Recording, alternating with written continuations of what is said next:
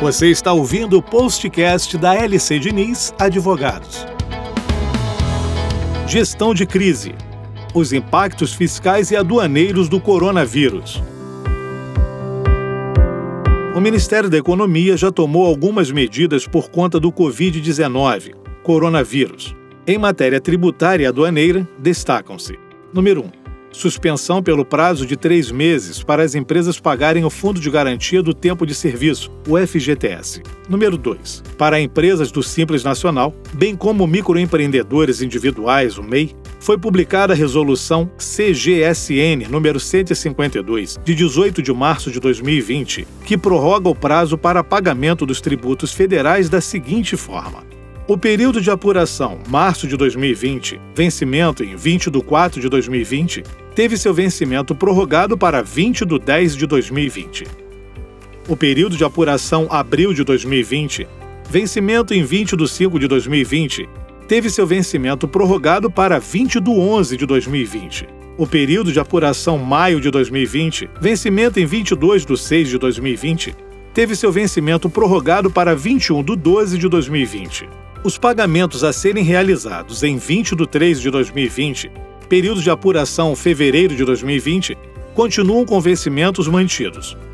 Número 3. Redução de 50% por três meses das contribuições devidas ao Sistema S, para não afetar o caixa das empresas. Número 4. Redução a zero das alíquotas do imposto de importação, de 50 produtos para o combate ao coronavírus. As alíquotas foram reduzidas por meio da resolução número 17/2020 da Camex e abrange desde luvas, máscaras e álcool etílico até respiradores. A lista completa dos produtos pode ser conferida na resolução. Número 5. Suspensão de atos de cobrança e de facilitação da renegociação de dívidas pela Procuradoria-Geral da Fazenda Nacional, PGFN. As medidas autorizadas com base na medida provisória número 899/19, medida provisória do contribuinte legal, são as seguintes: suspensão por 90 dias. Letra A.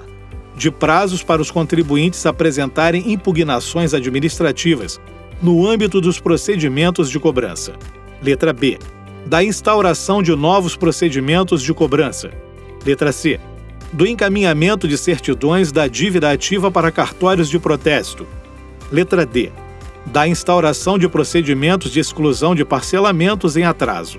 Disponibilização de condições facilitadas para renegociação de dívidas, incluindo a redução da entrada para até 1% do valor da dívida e diferimento de pagamentos das demais parcelas por 90 dias, observando-se o prazo máximo de até 84 meses ou de até 100 meses para pessoas naturais, microempresas ou empresas de pequeno porte, bem como as demais condições e limites estabelecidos na medida provisória número 899/2019.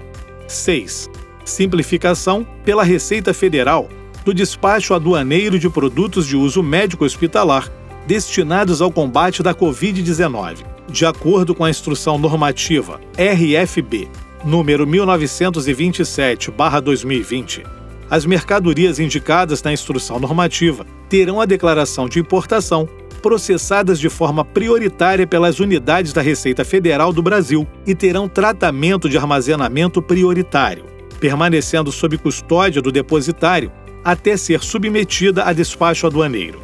Ainda, os importadores poderão, após o registro da correspondente declaração de importação, independentemente do canal de seleção, obter a entrega antes da conclusão da conferência aduaneira, enquanto perdurar a emergência em saúde pública de importância nacional, SPIN, declarada pelo Ministério da Saúde em ato normativo específico.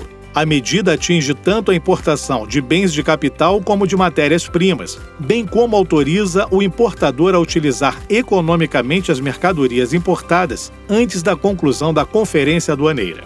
Essas são as medidas adotadas até o momento.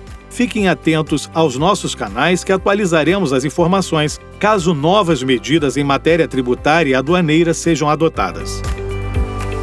Para mais informações, acesse lcdiniz.adv.br.